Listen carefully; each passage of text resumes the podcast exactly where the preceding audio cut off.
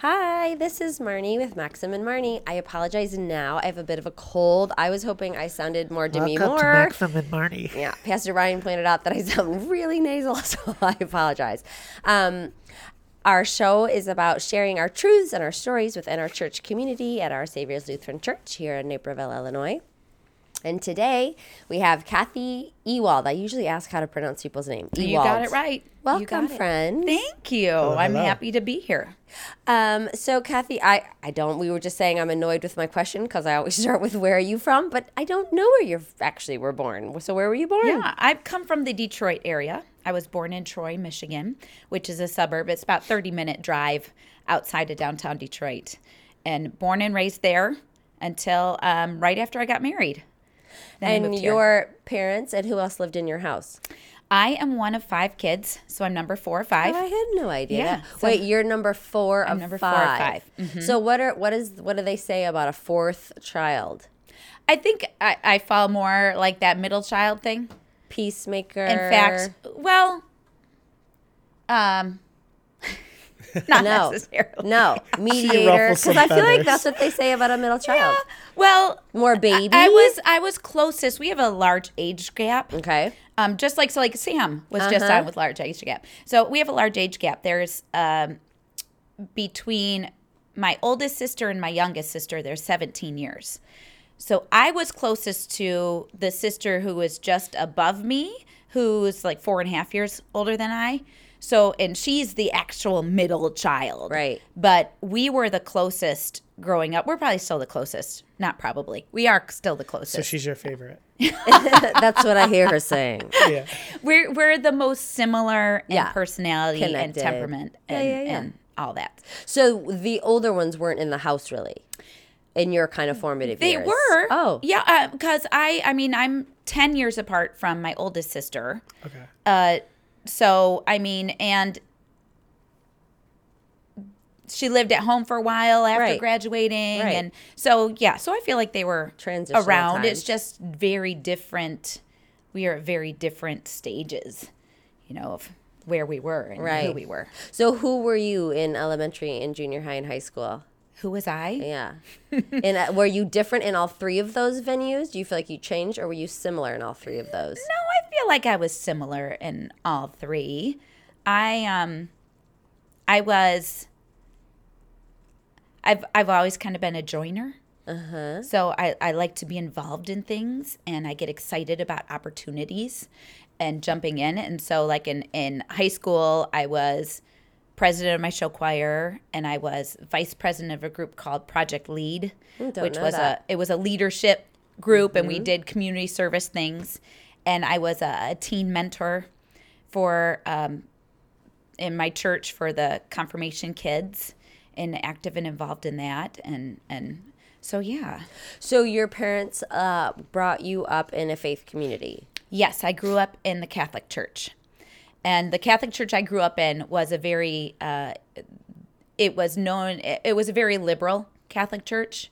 It was started by father davison and he um, he had a lot of progressive views especially at the time especially in the catholic church and so i, I grew up in that kind of environment so for awesome. example he um, we always had girl altar servers. And one time the bishop was coming to visit, and the bishop's office said, Girls can't be altar servers, only boys can be altar servers. And so he said, Well, then we will no longer have altar servers at our church. We will have father's helpers, and they can be whatever gender they want to be. And and so it it was So that kind of really environment Gave you, especially as a girl, kind of gave you that like I have this value, and he thinks I'm just as important. Yes. So I, I have a different history at my church Mm-hmm. than some might have at at their churches. And it, so uh, it sounds like an active youth group. Yes, it was a really active youth group. We had um, some really great adult mentors. So, like, I could picture them, you being like that, Marnie, with the kids that you're mentoring. We had some really fun adult mentors that, you know, we would go to concerts at Meadowbrook Music Theater and had gatherings, and it was very musical. Always very musical too. Yeah, so how funny because that's so similar to here. Mm-hmm. Okay, and so then, um, and so it doesn't sound like any struggles or any hard times. Were there any times where you felt left out or didn't feel included in high school or junior high? Or I feel like junior high is a real hard time. junior high uh it sixth grade there was kind of that divide i i had i had a friend that i was good friends with in like fourth grade and then she moved to a different school in fifth grade and we came back together at the same school in sixth grade and the girl that she had become really good friends with I, for whatever reason, got jealous that I was now friends with her too, and so there was like this big rift. It, you know, stupid stuff. But That- big feelings. But yeah, Yeah. and and but you know, I I've kind of, I don't know, I've kind of always been a go with the flow kind of. Yeah, laid. You would say like laid back. Mm-hmm. Yeah, interesting. So in high school, did you party? Did you drink? Did you experiment? No, no. Um, I well, I would go visit my sister who was in college at the time, and I would have like one wine cooler. Whoa. Yeah. I know. Me and the one Seagrams Well, no, got but crazy. I mean that probably felt really risque if Well, you had yeah. never done that. because I'm also a rule follower. Uh-huh. You know, I have fun, but I was a rule follower, and and my group of friends that I was with, it wasn't an environment where you we were the only all- one not doing it. Yes. Yeah.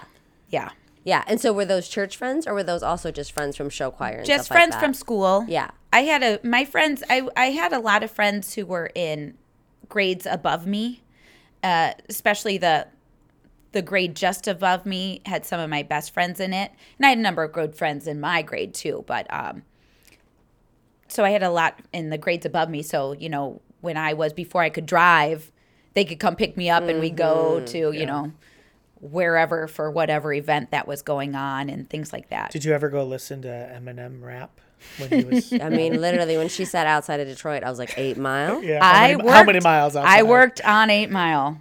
Shut up! Do No, tell. Yeah, yeah. Uh, Well, and not in the way you, you might be thinking. What? I didn't know that was ha- what happened on Eight Mile. Besides Eight miles, battles. not. I worked on the. Um, Wait, so let's let's give some background if people aren't familiar. okay, so the movie Eight Mile, Well, no, just Detroit. just Detroit. and the name Eight Mile means Detroit is, it's. Detroit's had its hardships, Mm-hmm. and it was like a.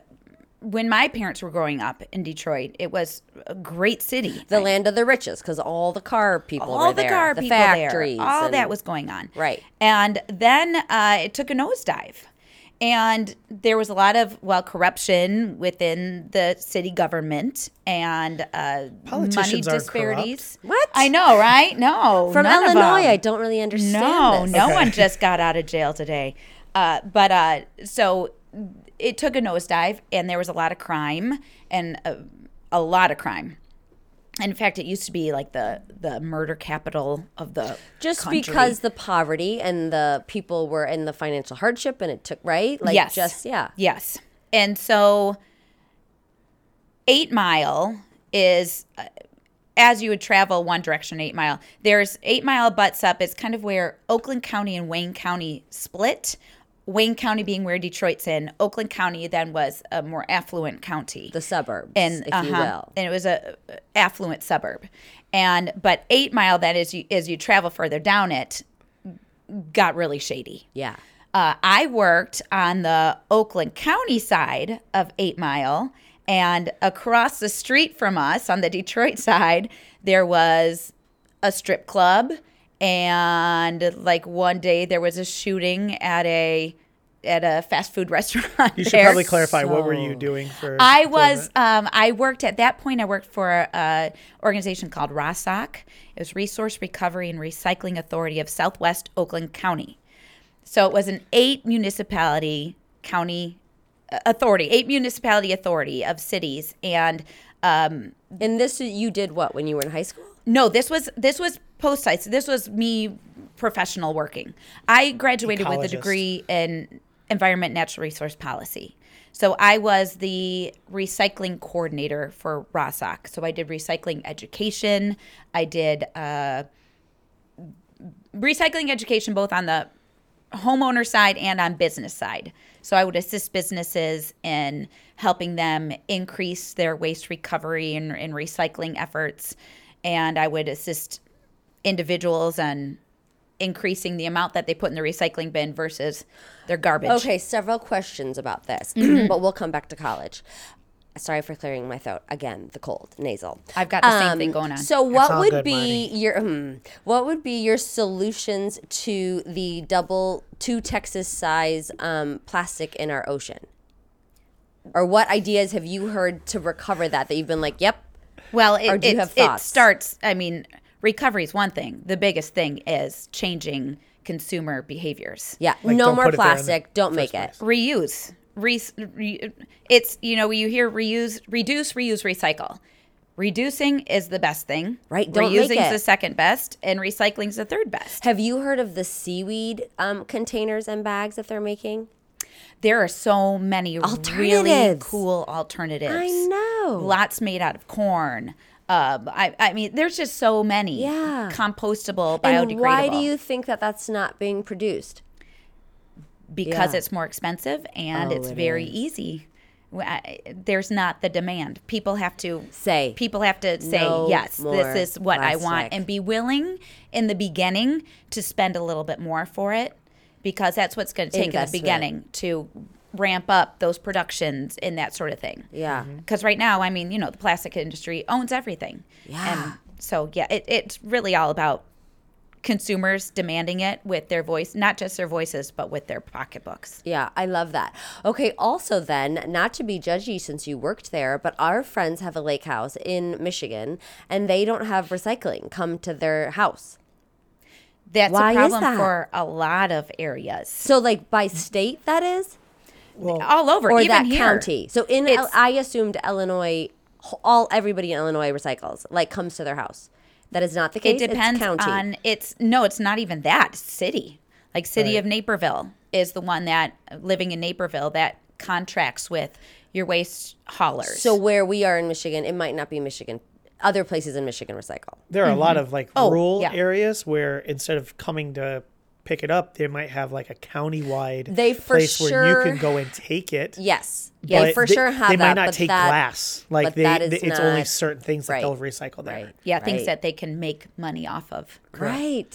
Yeah. Mm-hmm. I just want. I yeah. That kind of shocks me that it's 2020 and we don't have recycling come to every house. Well, and in that's the other thing. Again, it gets back to consumer demand. Yeah. Those those people have to demand it of their townships and their. Are you willing to pay for it? Mm-hmm. Right, because it just, just makes they're it not willing to so pay. easy. It just seems well, and a lot of it, it for most people, for a lot of people, it's they don't see it every day. They don't see the land. They don't. I you were talking to Julie Michael, and you're talking about driving past the landfill on I eighty eight. Yes. you know, you don't see that every day, and you don't see the you know the plastics covering the shores in Central America and the islands are. It's just very nebulous to mo- Ooh, give many me people. a synonym to nebulous. it's just very abstract. Uh huh. Yeah. It's something that you can't, you know, it's like, oh, it's out there, but it's not in my everyday world. So, Can we keep on going on this sidetrack? okay, please. So we're here at church. You're super involved here. Um, what are some ways that we could be better stewards of the earth in church? Like you, you're specifically here at celebration, but even your knowledge of down the street. Like, are there ways that we're just being way wasteful on things? I don't know. I want to throw that. out. well, one of the really great things that we do do is, Yeah, we should say what do we do well? for example, well? at pads, uh-huh. we use reusable dishware and silverware. Yeah. I love that. Which the is kids were just saying Sunday night at Mm-hmm. Ignition that a bunch of the schools used to have trays and now they've all moved back to the styrofoam. And why is that? Like Naperville Central. Like that seems like what? Money, money, money. Money. Cheap, cheap, cheap. Yeah, because then you don't Cheap have to wash the dishes. Yes. Because I mean, there, there are. Which because they have to that's pay someone to wa- water. they have to pay someone to wash the dishes, which will cost more. Is probably And here we've got, you know, for example, uh, Russ is one of the people that he's here every Friday night washing dishes for pads. And so Yeah. we've got that commitment. And even Yeah. down the other campus on for the soup suppers during Lent, that's true. we got people that have said, yes, I will Oh, come and wash. so wash. great. And it, it yeah, is it easy to use styrofoam? Sure. But when you look at the long terms, it's easy in the moment, but it's not easy in the long term. Mm-hmm. It's yeah. harm- what you else know, do we do good? What else could we do better? Uh, Can I say what drives me crazy? sure. So, um, in my office, I don't have a desk, and it's intentional because desks to me collect papers, and in all the meetings I go to, that I'm just constantly handing handed papers to, when someone could have emailed me or put it on a Google Doc so I have access to it, I don't feel it's always necessary to hit print and print off a thousand copies of things when it's just going to go in my book bag or on my desk and then be thrown away a few months later, compared to like have something that I can just go to. That, um, like, so, so weekly connections. I think it's important for people to read, but that could be emailed to our whole congregation or those who want it every single week, rather than printed off all these color copies where ink is expensive, and I, I just think it's a waste of paper. Even though it's recycled in the end, it just seems like a bunch. Well, it's not always recycled though in the end. So maybe even you know you've got a QR code and people walking in the doors hit the QR code and it pulls the weekly connections up on their phone. Yeah. And uh, there's always going to be people that want that paper copy for Right. whatever reason. So having those available, but just more access to But printing 50 Virtual. compared to 500 mm-hmm. is a big difference. Mm-hmm. I just think that. and mm-hmm. that's a savings in costs too. yeah.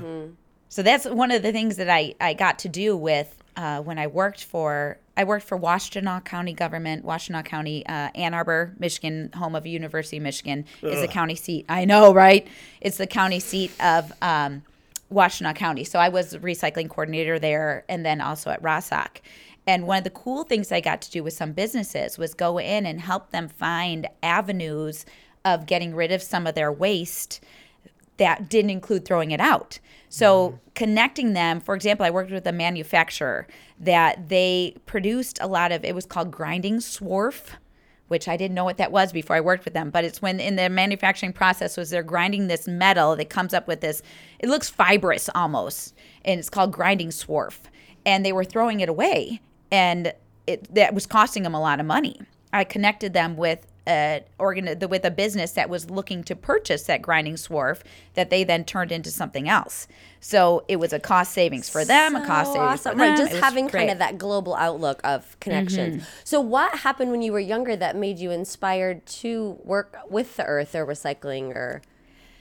I, I don't know if there well there's probably a ton of different things but one uh one thing that i always come back to is dr seuss he wrote the book the lorax And it hit you. it is to this day my awesome. favorite book my favorite book i i have it pretty much memorized Isn't that beautiful? and it's a, it's a great book. I mean, It's a all of, great well, Dr. Seuss's books are so wonderful at taking big, heavy concepts and bringing them down to a level that kids can understand. So, you know, the Lorax is all about deforestation and what happens, the repercussions and the the ripple effect that goes on with that. Or, you know, you've got like the Butter Battle book that talks about arms race. I'm not familiar Which- with the Butter Battle book. Oh, it's all about arms race. And uh, but you know, for a kid, you say arms race, and they're like, what the heck is that I don't that? even know what you're saying. Arms, arms like race. guns. So so it's you know this country says, well, I have this weapon. That Yes. country says you've got that weapon. Well, I'm going to have this and this. Well, Yes. then I'll have this, this, and this. Yes. And so it, it kind of talks about that, or you know, I mean, the Starbelly Sneetches. All of these Don't are, know that one. What's Please that one? inform us Marty, of what the these are Smutter two that I've speeches never are. heard the of. Starbelly Sneetches. Please Oh, I just tell. said Smutter Belly speeches. well, you can. I've heard it both ways.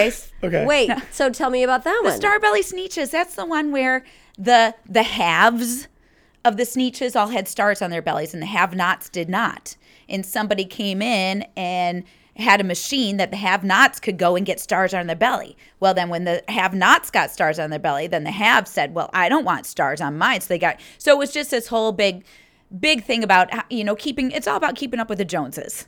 And it brings it down to a level where kids can understand it, which I think is well, so that cool. even sounds to me too um, a little bit how what a silly way we categorize people, oh, right? Yeah. and just showing just how foolish that is and how what foolish ways we do that as opposed to getting to know somebody Mm-hmm. um getting to somebody know by their identity mm-hmm. yeah that's And the interesting power well i'm gonna and have yeah. to look these up these Ugh, Dr. two or, Seuss was a about- or you guys can come to Holy Family Schools Ooh, on March read 2nd and read them. Because I'm letting you know I these books are not easy to read either. They have like difficult words, and then these kids are like flying through it, and then you get the difficult pages where you go cross-eyed because of like all the rhyme patterns. It's awesome. So March 2nd, you should be at Holy Family Ministries. There's a carpool that's going to leave here. I won't be in it. I'll meet what you there. time?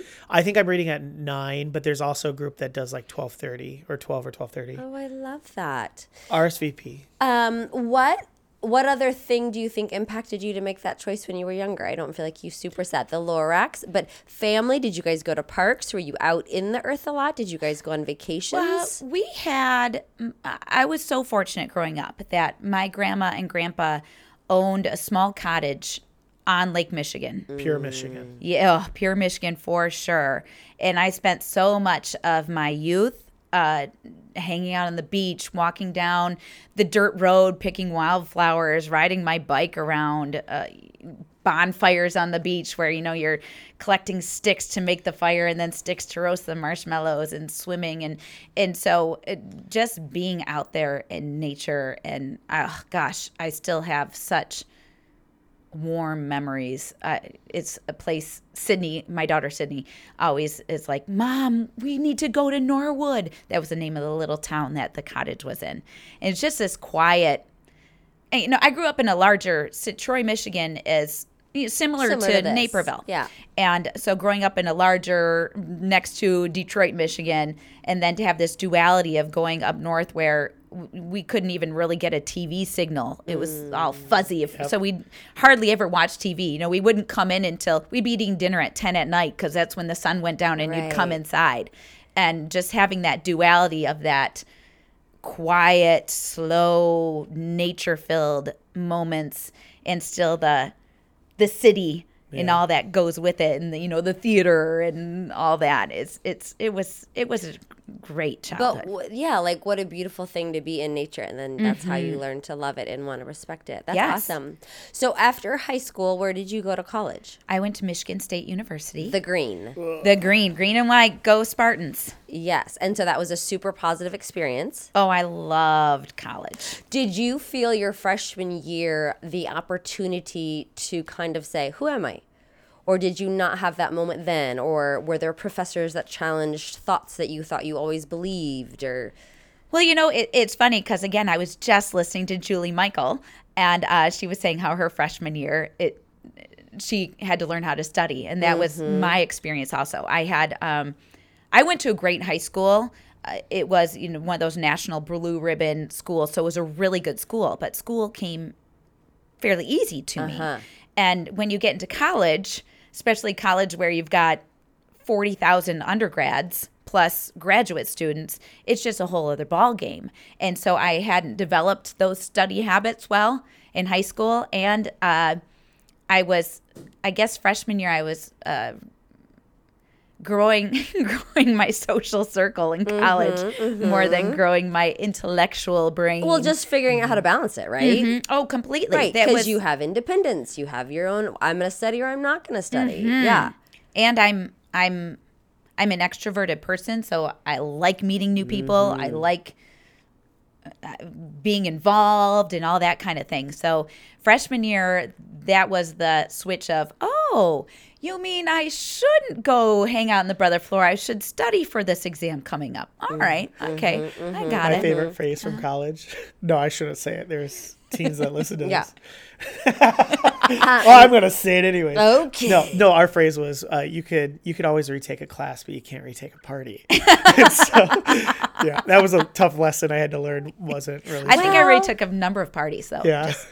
but, no But so it was the it was a fun it was a f- college was a fun fun experience it's challenging because of coursework i, I ended up switching majors in college and um As one should. being able yeah exactly it's you know you get in and you think you want one thing and then you realize oh that's not ex- really where i'm should be leading myself Right. so switch majors um, ton of great friends that I'm still friends with today, and so many amazing experiences. Did you um, have any faith practices in college or no? I did not attend church while I was at school. Mm-hmm. When I'd come back for breaks, I would go back to my home church, St. Anastasia. And was that during- priest there the whole time? Father Davison was then um, eh, eh, Father Ken was the priest who then well there was another priest in, in between there but then father ken came into the church and he was another very progressive minded and super smart guy he had two phds both uh, the ecumenical law degree as well as the non law degree. Uh, I mean, super smart. And he had lived and worked in Rome for a while. He was helping retranslate the Greek Bible into English. And so he was just fascinating. And again, of that, the liberal bend. And so um, I, I, I liked him a lot. And, and we, um, he used to call Marcus that Lutheran boy. Oh, wait. So, okay. So, when did you meet Marcus? I met Marcus after college. Okay. So, you graduate from college, Mm-hmm. you come back home. Yes, back Working to in Troy. recycling. Mm-hmm. Well, I didn't know if you were like living in an apartment. So, you're with your parents. Oh, you. Yeah, I w- when I graduated from college, I lived with my parents for a little bit before I got my own apartment, and um, met Marcus through. Marcus went to Michigan State, but and in fact, he lived in the same dorm I did, but we never knew each other. Well, there's so many people. And so I met Marcus because he went to work for the company that a really good friend of mine that lived on my brother floor worked for. And so my friend Mark, I don't know what you mean by brother floor. oh, so a- in my dorm, it was, we were like, boys lived on certain floors, mm-hmm. girls lived on certain floors. So mm-hmm. they, the, the dorm itself to try to not form romantic relationships, but just connections. Connection. Mm-hmm. You, uh, each floor had Partner. a, a partner floor. So my floor, I was third floor, e- third floor east, and first floor east was my brother floor. half of so anyway. So Mark lived on my brother floor. He went to work for this company, and Marcus, when he graduated, went to work for the same company. And so then Mark would bring Marcus along to parties after. Uh, when we were graduated, and that's how I met Marcus. and there. what did you think immediately? Well, this is kind of funny because um, anyone that knows Marcus now knows how ridiculous this is. But Marcus lived on his floor was called TE uh, for Terrace East in Shaw Hall, and uh, when we went there, we knew a couple of guys that lived on TE who were like stuck up snobs, and so we always called TE the stuck up snob floor. And Marcus lived on TE, so when we figured that out, and Marcus is a quiet guy. He's he's a he's not verbose. And so when I first met him, you know, he's kind of quiet and you, You know, so like, my "You girlfriends are like he's what and then TE we're like, "Oh my god, what a snob." And so then it was after like the a couple of parties I'm like, "You know what? I think he might just be quiet." so anyone again that knows Marcus now knows he is totally not a snob. So uh, so I thought, yeah, living on TE, I thought and being quiet, I thought he was a snob. So, But- who made the first move? Uh that's hard to remember.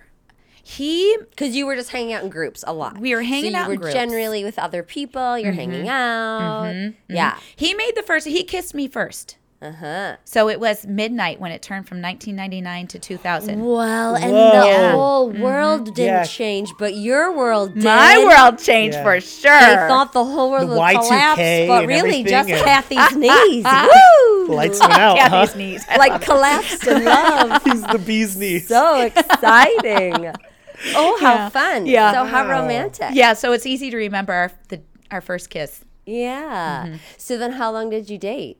We dated, uh, we got married in 03. So three So years. three and a half years. Um, and had you had other long term relationships prior to him? I dated someone for two years Long before time. him, but I knew the whole time that he wasn't someone I would marry. Okay.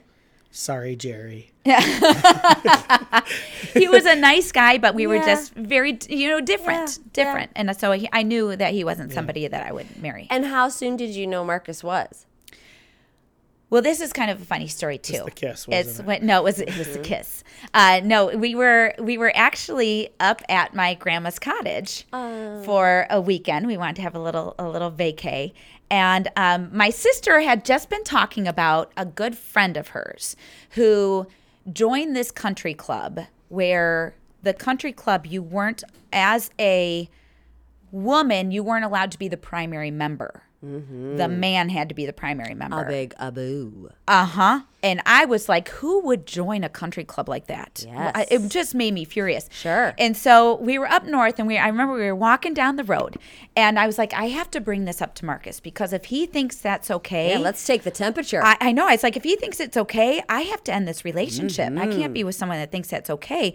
But I really like this guy. So, you know, I was like struggling with bringing it up and not bringing it up because I didn't want to end the relationship, but I knew I couldn't be in a relationship with someone that thought that was okay. And so, walking down the road, then I, I nervously bring this up, like wondering where it's going to go. And I was like, so, you know, she couldn't, even though it was, she was, they got the membership through her and her family. She can't be the primary member. And he's like, that's ridiculous. How stupid is that? And I was like, ah, yes. Yeah. I can marry you now. yeah, because you don't. Sometimes some of those situations, yeah, if you're just hanging out, having a good time, those they don't come up. Yes. Yeah, so it was good. That And that those are, you know, it's there's some things that are hard stops. Mm-hmm. That was a hard stop for me. Yeah, So, I yeah. Uh-huh. like that you knew that. So you get married and you're in Michigan still. We got married in Michigan in August, but we moved here to Naperville in December. And what brought that? Marcus's company had opened up. It started in Detroit, and it opened up a Chicago office, and they wanted Marcus to come out there and and help with the Chicago office. And I apologize. I feel like he does something with numbers. he what does. does he do? He's a finance guy. Yeah. So he does business valuation. So he tells companies how much they're worth. So a company What's this podcast in. worth, Marcus? Yeah, this comp- so a company is like, okay, we aren't sure. So a company, for example, the owner dies, and um, they have to figure out how much the company is worth for tax purposes and or to sell it or to disperse to the families or a company wants to start offering employee stock options.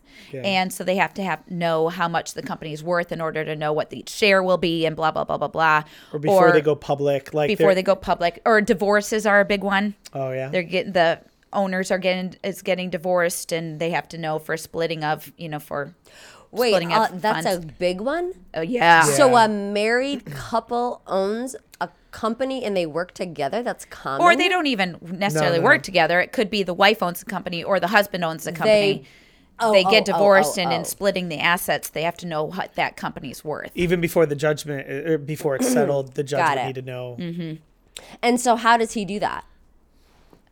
a lot of yeah. excel spreadsheet magic marnie Really dirty stuff. But it fills him up. he is he likes it a lot Yeah. He finds it really interesting to dig into that stuff does it feel? Yeah, because I would feel like, ooh, Yeah. I'm getting into the well even gritty. you know we go we marcus and i love wine so when we go to wineries and we take tours of wineries he's the one that's like okay so how many bottles are in that how many bottles do you sell how much is the Mm-hmm. barrel cost he like gets into the numbers and he loves that stuff That's funny. I feel Mm-hmm. like Brett will do that. Like, I feel like especially we were. I remember we were at um, what's the place where you eat the turkey leg?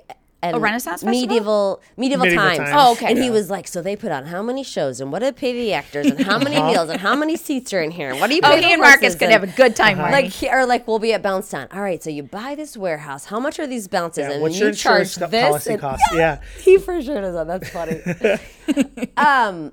So is so this is home for you guys yes because you've been here and this is Mm-hmm. been here a long time now yes Yes, and so then you move here, and what are you doing? Because he moved with that company. Mm-hmm.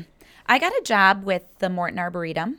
So uh, just down the road in Lisle. Mm-hmm. I started out as a guide there, so doing the tours for the school programs. Oh, how fun! And then I moved up to I uh, when I left there, I was the manager of school programs. So I was in charge of all the twenty. I had twenty six guides who reported to me. Um, I, I worked with the teachers to customize certain programs and and get those all scheduled and all that kind of all An the awesome logistics around that. facility.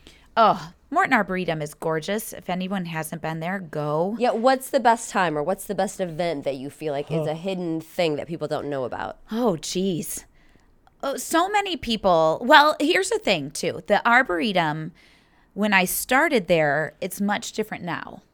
When I started there, they were going in, they were in a transition period of going from just just focusing on people who wanted to go and enjoy unspoiled nature in there to broadening it to larger audiences. So when I was there, um, it was the children's garden was just being built and opened up, which brought in a whole new audience of Yeah, families. that's an awesome place of it. Yes. And then they also started getting fun events like uh, they do in the summer, the Wednesday night concerts. Okay, I don't know about this. Tell every about Wednesday this. night in the summer, it's they have a different band come in. You uh, buy a ticket. The ticket includes a drink, and you can buy food and drinks there. So and you Ravinia-ish. Yes, exactly. And so Yeah. super fun. Like a um, there's one band, Semple, that we really like. They're kind of an area band. They're really fun. They play like all sorts of top forty, fun, high energy. So we go watch them there. Uh, just a lot of great. They've they've done now um, a wine and art walk. That they've started incorporating alcohol, Marnie, I and it's made that. it. I see it's that. broadened the art But also, I feel like everybody always posts the Christmas lights. oh, that's gorgeous. yeah, I've never Or done the that. Oh, gnomes. Oh my Right gosh. now, the or gnomes right, the go find the, trolls. The, The trolls, trolls, yeah. yep. They're transitioning out. There's going to be Yeah. a gorgeous new exhibit this summer that I'm Oh, super what excited do for. you know? These huge, I'm talking like these statues that are made of natural material that you like walk through them and stuff. Oh, it's going to be fabulous. oh, fun. I'm really looking forward to be it. Mm-hmm. on the lookout. Four one one. Um, and so then you were there, and I was there, yes. Then you got pregnant. I was there. I got pregnant with Sydney, and uh, well, in the meantime, I don't know if you know this, but I'm also I'm a trainer for Dale Carnegie Training. Okay, please. I have heard that, so tell me about that. Yes. So Dale Carnegie training. Dale Carnegie wrote the book. It's like the original self-help book. He wrote the book How to Win Friends and Influence People. I have heard of that. Might have Yes. sold more than the Bible or something. Like that. It's the second. Bible's the only Oh. one that sold more than I know they do something it. with the Bible. Yeah. Yes, it's the second biggest seller, and in fact, it's still on uh, any number of best business book lists right now. and so you work for that person. He's still alive. No, he he's he's long gone. He started training in 1912, so we've been around 1912. So clearly he's mm-hmm. dead. Yes. And How to Win Friends Influence People was published in 1936. And was hi- this based on faith or just no, no, Yep. it's all on how to how to win friends and influence people. Give so me it's like top business three. angle. Can you give me top three, or does that not work? Well, he, it's broken down into 30 human relation principles. So principles 1 through 9 are all about how do you build trust with others? How do you build rapport? How do you get to know how what makes people tick? And then once you build that trust with others with principles 1 through 9, then you can start getting better cooperation with them. So principles 10 through 21 are all on okay, now that I know what makes people tick, now that we have rapport, how can I get win-win situations? And then once we've gotten those win-win situations and those cooperations with 10 through 21, then we look at principles 22 through 30, which are all on how do I uh, manage mistakes and challenging behaviors without arousing as much resentment. And This makes me think of um, people don't care what you know unless they know that you care. I don't mean to oversimplify those first nine and then the second group. Mm-hmm. Yeah. But then also, have you heard of the, I, I'm going to mess it up, but something like 72 hours that a bunch of teachers were trained in?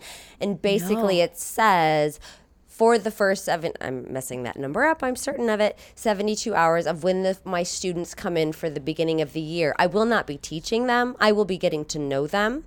Um, and several of our, um, a team of our teachers did it at our school, and they presented on it and talk about how much that changed um, their teaching experience when they put first forward what what is your family like where do you come from to get to know their student and then let me teach you what i want to teach you this year It's called Significant 72, Unleashing the Power of Relationships in the in today's schools. yeah i highly recommend it but this sounds like these are things that are all based on these ideas from him Oh yeah. In fact, if you read, for example, uh, Seven Habits of Highly Effective People, mm-hmm. it's all. I, I, Dale Carnegie was a trailblazer in in that arena, and so so many things. In fact, he's mentioned in uh, well, Seven Habits of Highly Effective People. You'll see a lot of the themes of Dale Carnegie come up. Um, John Maxwell talks about the book How to Win Friends and Influence People in his book Winning with People. have you um, read his latest book John Maxwell's? Yeah. No, I have not. okay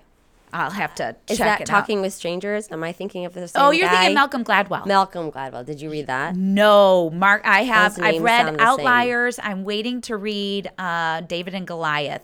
Talking with strangers sounds really interesting. I just started a new book though uh, on just this morning, and it's on. I can't remember the name, but it, it's not.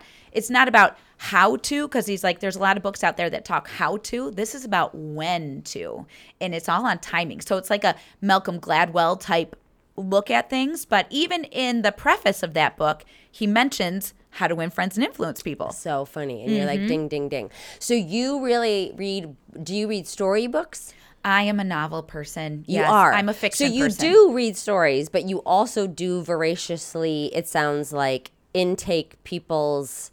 What are those kinds of books? Self help, I guess, is the Say your book. category of that. Uh, the book that I'm. Yeah. Mm, no, I'll have to bring it up on Never my phone. mind, I'll, sorry. have to, I'll look at it. Sorry, I just No, I am not. I am more. I have to try and stay current on business things because It's teaching classes to business what- people. right. But I'm much better at reading articles than reading A nonfiction self-help. books.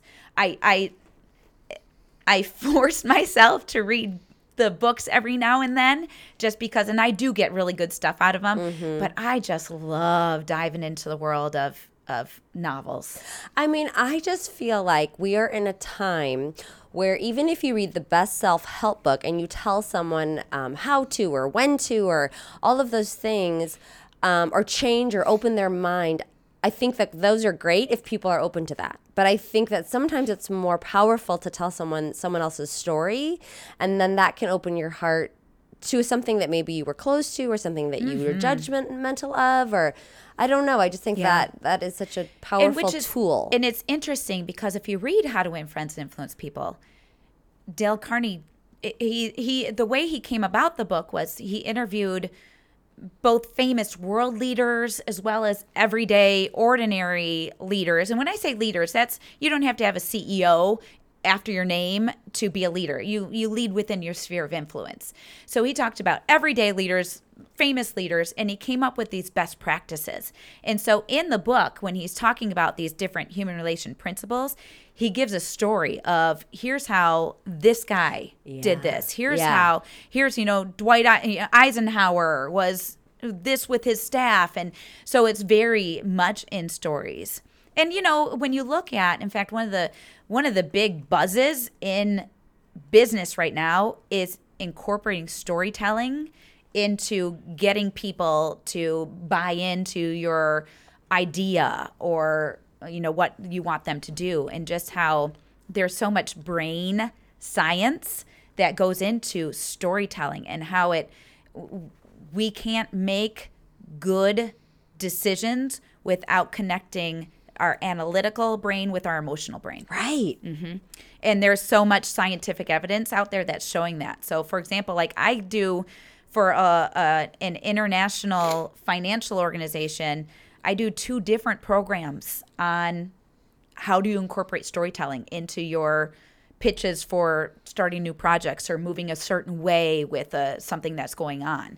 So it, it's it's storytelling's huge and it's Yeah, just starting to get into the, the that you do forefront that. of business And but these, but you were saying when I had asked you um, to please be on our podcast, you said, "Yeah, I'm having a light month." So, do Hmm. you? How is that booked for you? Do you have a project and then that's like a week of work, or what does that look like for you? It's a real different schedule. Yes, it is, which I love because it allows me the flexibility to be a, a, a be a very present parent with Sydney as well Mm-hmm. as be able to get out there and, and Fill your business acumen and, and- that yes, sort of thing. right. So um, I, I a lot of the programs we ha- have what we call public programs. So those are ones that you know people can sign up through our website and or with their consultant and take part in. And then we offer a lot of in-house programs. So that's an organization that contacts us and says, "Hey, we have this need. Can you fill it?" And so um, when we get those, I'm my boss Dan says, "Hey, Kathy, you available to do this training? Uh, I got these two days for this training. Can you do it?" And I say, "Yay or nay." Yeah, that's awesome.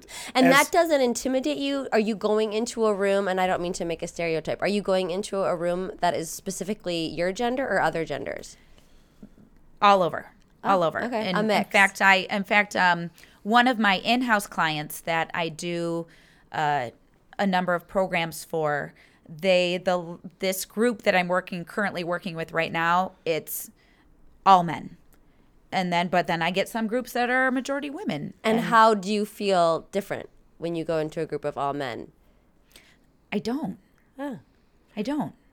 Um i i, I You've no. just been doing it for a long time, so you have a real confidence there. There is no insecurity. Well, there's there's a I, I, there's a real you know that ten thousand hours thing. You're an expert in ten thousand hours. You have to study something for ten thousand hours. I've been I've been teaching Dale Carnegie since 2000 for 15 years. She owns it. So, as a Yeah. graduate of of one of Kathy's classes, she taught me like they're they're it's intense like for multiple days what you what you're working with people on to get these skills and a lot of recording see where i think she um, is awesome at it is um, I, I don't think gender matters here, but like you could have somebody be really cocky and think they know how to present something.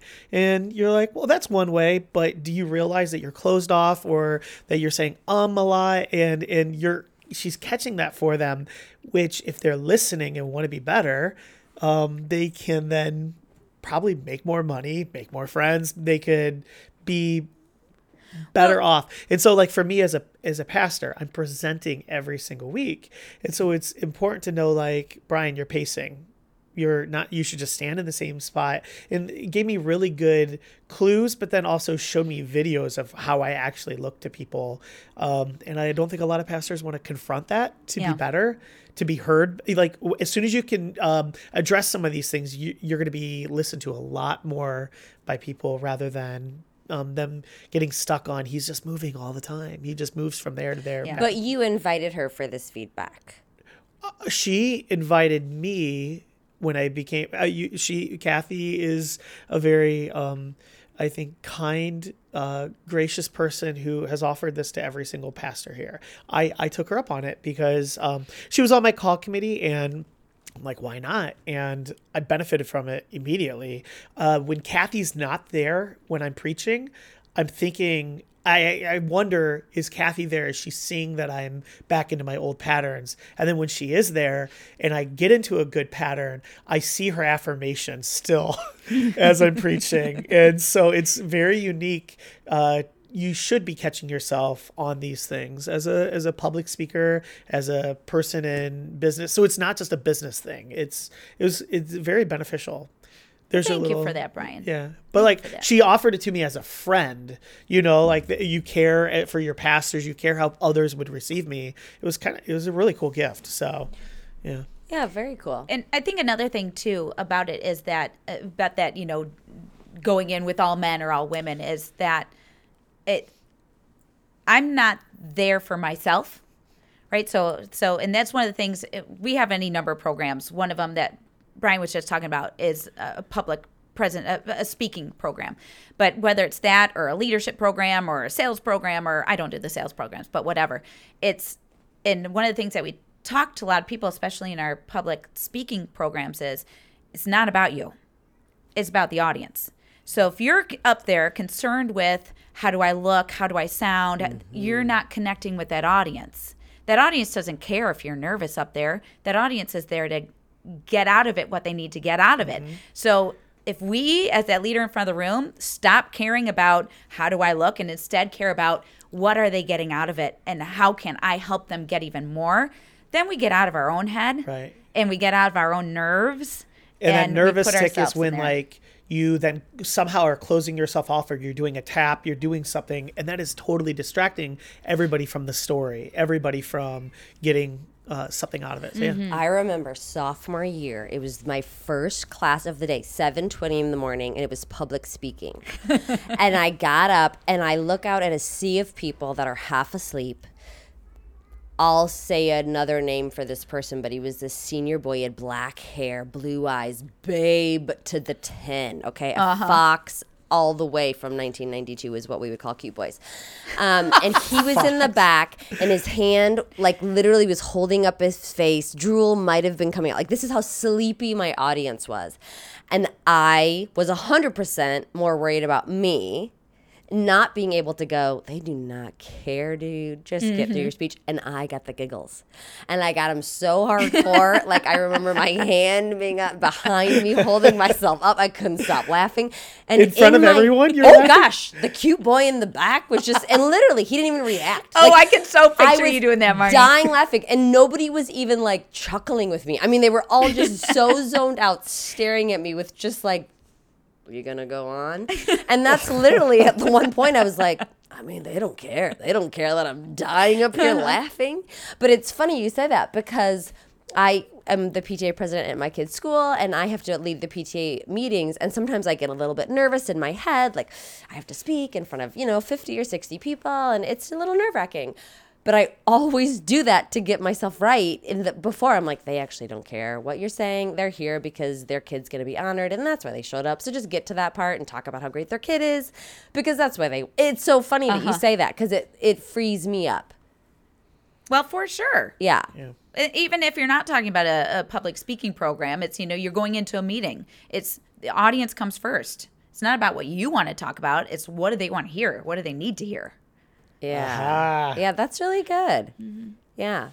Um, okay, so that is your business life. So talk about um, being a mom. What has surprised you about that? What has um, been one of your favorite things? What's been one of your most challenging things? Yeah. You're a mother to a daughter who is in seventh grade. Yes, yes, which is fun because Sydney's friends with your daughter Ellie. I mean, we're really, really lucky just because I've seen several classes come through our youth program, and Sydney and Ellie um, are being mentored by Dana Winchell, who was on here. Yes. And she was in our high school program, and they have such a tight surge group as seventh graders that I think the world.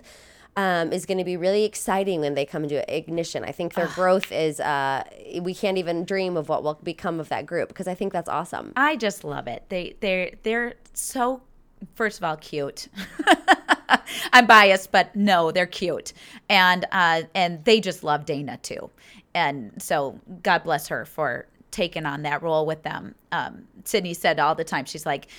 It's so cool that Dana's in college and so she's closer to our age than like, you know, an adult. So I really feel like I can open up to her. So Dana, if you're listening, That's good awesome. job. Yeah. Uh, and so yeah, go. I have to say this. Remember when they did um did Sydney go on the retreat? Because I remember when you told me Ellie came back from a retreat last year or this year. You're- No, Sydney was on that retreat. how yes. like their group. That's what I was hearing about was how tight they were afterwards. And I, I yeah. So even Mm-hmm. Yeah. I, I just rem- so good. I'm glad Yeah. she was there. And I love the fact too that Sydney has friends from different schools. You know, like Ellie is at a different school, or Avery Hudson at a at a different school. I think it's huge to be able to leave that environment and come with a different community to support Yes. you in a different form. Yep. yes, you can get rid of some of that social politics Mm-hmm. and and be who you are. So I, I just love that Sydney has has that. She also has it. She's in a show choir and she's got some really good friends in her show choir that are from a different school, uh, different schools also. So I just think it's really neat because I didn't grow up in that kind of environment. You know, like the people at my church went to my high school. Right. Yeah. Right. so it's really that's neat but you know she um gosh i love being her mom and uh, although she was a challenging infant Colic. she was horrible and she's not a sleeper she still isn't a sleeper so i mean i would get like a 15 minute nap i mean uh, uh, just just I tell her all the time too. I'm like, Sydney, you were awful. Yeah. Which maybe works against me because I might not have grandkids now. She's But an so, old yeah. soul though too, like or just maybe just really mature for her age because I think you guys are giving her experiences or not afraid to take her out or pl- to places where I think like she's um um very adultish in some ways. Well, and part of too, uh, especially being involved with Dale Carnegie and just seeing how fear of speaking up and speaking your ideas and and standing out has held so many people back in their careers from a young age. It was, you know, we go to the restaurant. I was like, "You're ordering, no, mom, you no, you order, you, you know, and, Yeah. and we're going to the doctor. You talk to the doctor, Yeah. and, That's cool. and just really pushing that. So she has a she has a good comfort Yeah. in that arena Yeah. and and again i mean she doesn't have other siblings so when it's our family unit she's talking to adults mm-hmm. so yeah Well, does. right there, that's you s- funny you say about the restaurant because one of my children, who will remain nameless, really struggled with that. And Brett and I would be like, "Well, it's gonna be real hungry because you gotta order your for food, or it's but it's hard." Because you feel bad, and then people are like, "Oh, well, they're shy." Mm-mm, mm-mm. You can speak up for yourself, and I don't care if this is uncomfortable, but you can order your food. I think that that is, I think that's important. props, sure. Props to both of you because yeah, I would say both all, all of your kids are able to speak to adults. uh, in in a way that we don't have to talk down to them. Uh, Like you can actually have a conversation, check in on how school's going, and there are just some kids where like you really have to baby them just to get them to to communicate. So yeah, you guys have done something. right. But I think that is a huge benefit. I will Yes. choose the horn of the church um, of being a member of a community um, that is like this. And and I think at our Saviors, I think at the celebration, my family more experienced celebration, um, but my kids will miss coming. They like when the you know different generations of adults, different families that they've seen grown up, different families with kids. Um, they love when those uh, parents check in with them and the different kids interact with them. So I think you have these different generations mixing.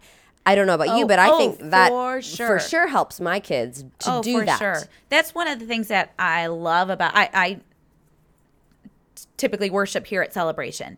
And that's one of the things that i do love is the um just the relationships here. And you know it's it's you see these kids that come back from college and are playing it's like oh my gosh you sound so great. And you know seeing i just at when i was dropping sydney off for the daddy daughter dance and katie was there dressed in your wedding dress. And it was so Oh, fun because i got to talk to her dress? and yeah she looked beautiful. She was a princess. But you know being having that connection with the kids and and and the kids having that connection with the adults it's Well, such a and I think too, like Katie grew up seeing Carly Nasman be the princess and other girls that she looked up to and honored. Wow.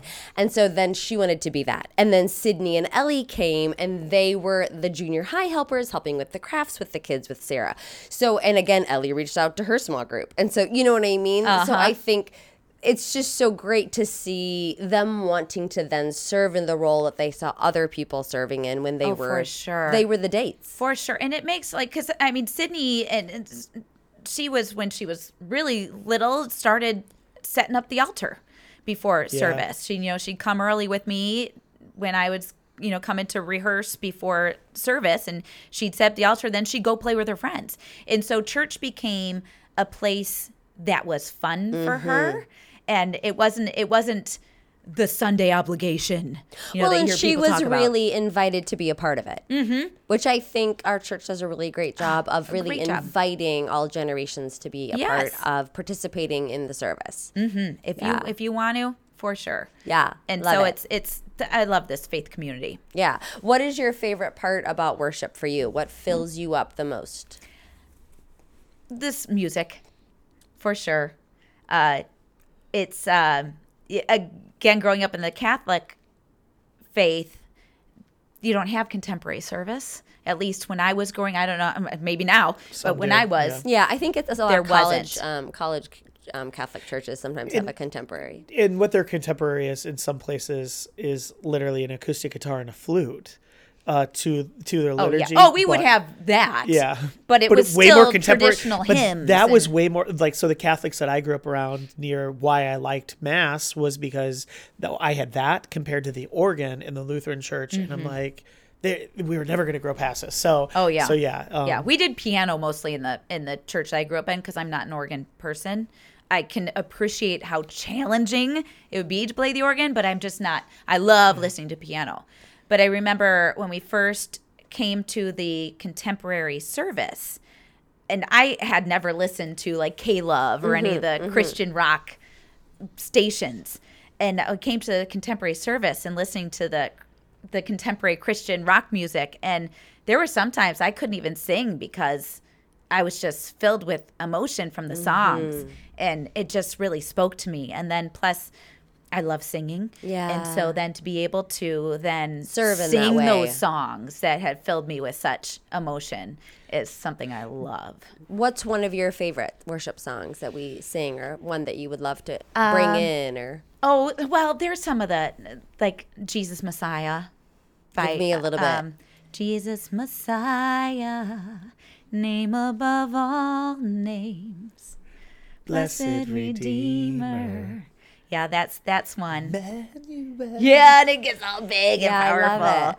What's Um, another one? Uh, oh gosh, there's um, what's the other one? It's like Jesus Messiah, but it's by like Hill. Is it by Hillsong? I don't know which one do you want. oh, There's a lot by gosh. Hillsong. No, I can't think of What's the one What's the that one it is. where a, a lot of times Kristen will sing, like you guys are singing it, but then she'll kind of sing big in the chorus. Oh, uh, oh, I know exactly what you're talking That about. one, Um, literally every time, I cannot even. I just love it so much. oh, I yeah, I know what one you're talking about, and I can't think I of it. which one you're Um, talking I want you to do uh, it. Take all of me. Do it. Take all. I can't. Th- I can't. I, I can't. Um. Yeah, she says that part, and Yeah, you she guys does the take all of me part, and I cannot. Oh my god, You it's don't killing know me. that one? No, I don't know. Right Uh huh. Now. Oh, I love Uh-huh. that one. But one of the ones also that t- I remember touched me before I started singing was um uh I think it's called Impossible. You put the stars in the sky and you know them by name. Yeah, That Go, one. keep going. Uh, you are you are amazing, God. you are amazing. God, there you go.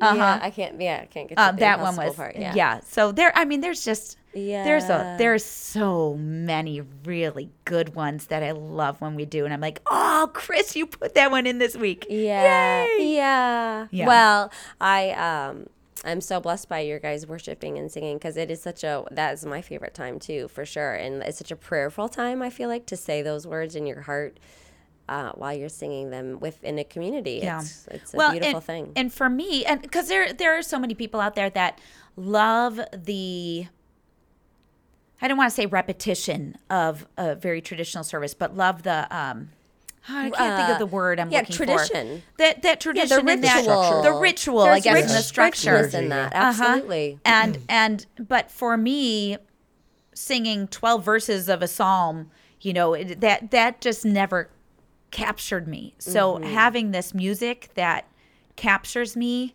I I really just gravitate towards it. And Yeah, I love that. I and love which is that we another have a thing place that- for everybody for here. sure, right? that's one of the things that's great about this church is you can Mm-hmm. love this contemporary service and be here, or you can love the traditions Mm-hmm. and and be at that other campus and and get filled in that way. Yeah. because there's not one way to and worship. it's style. It's just Mm-hmm. style, people. Yeah, it's all good.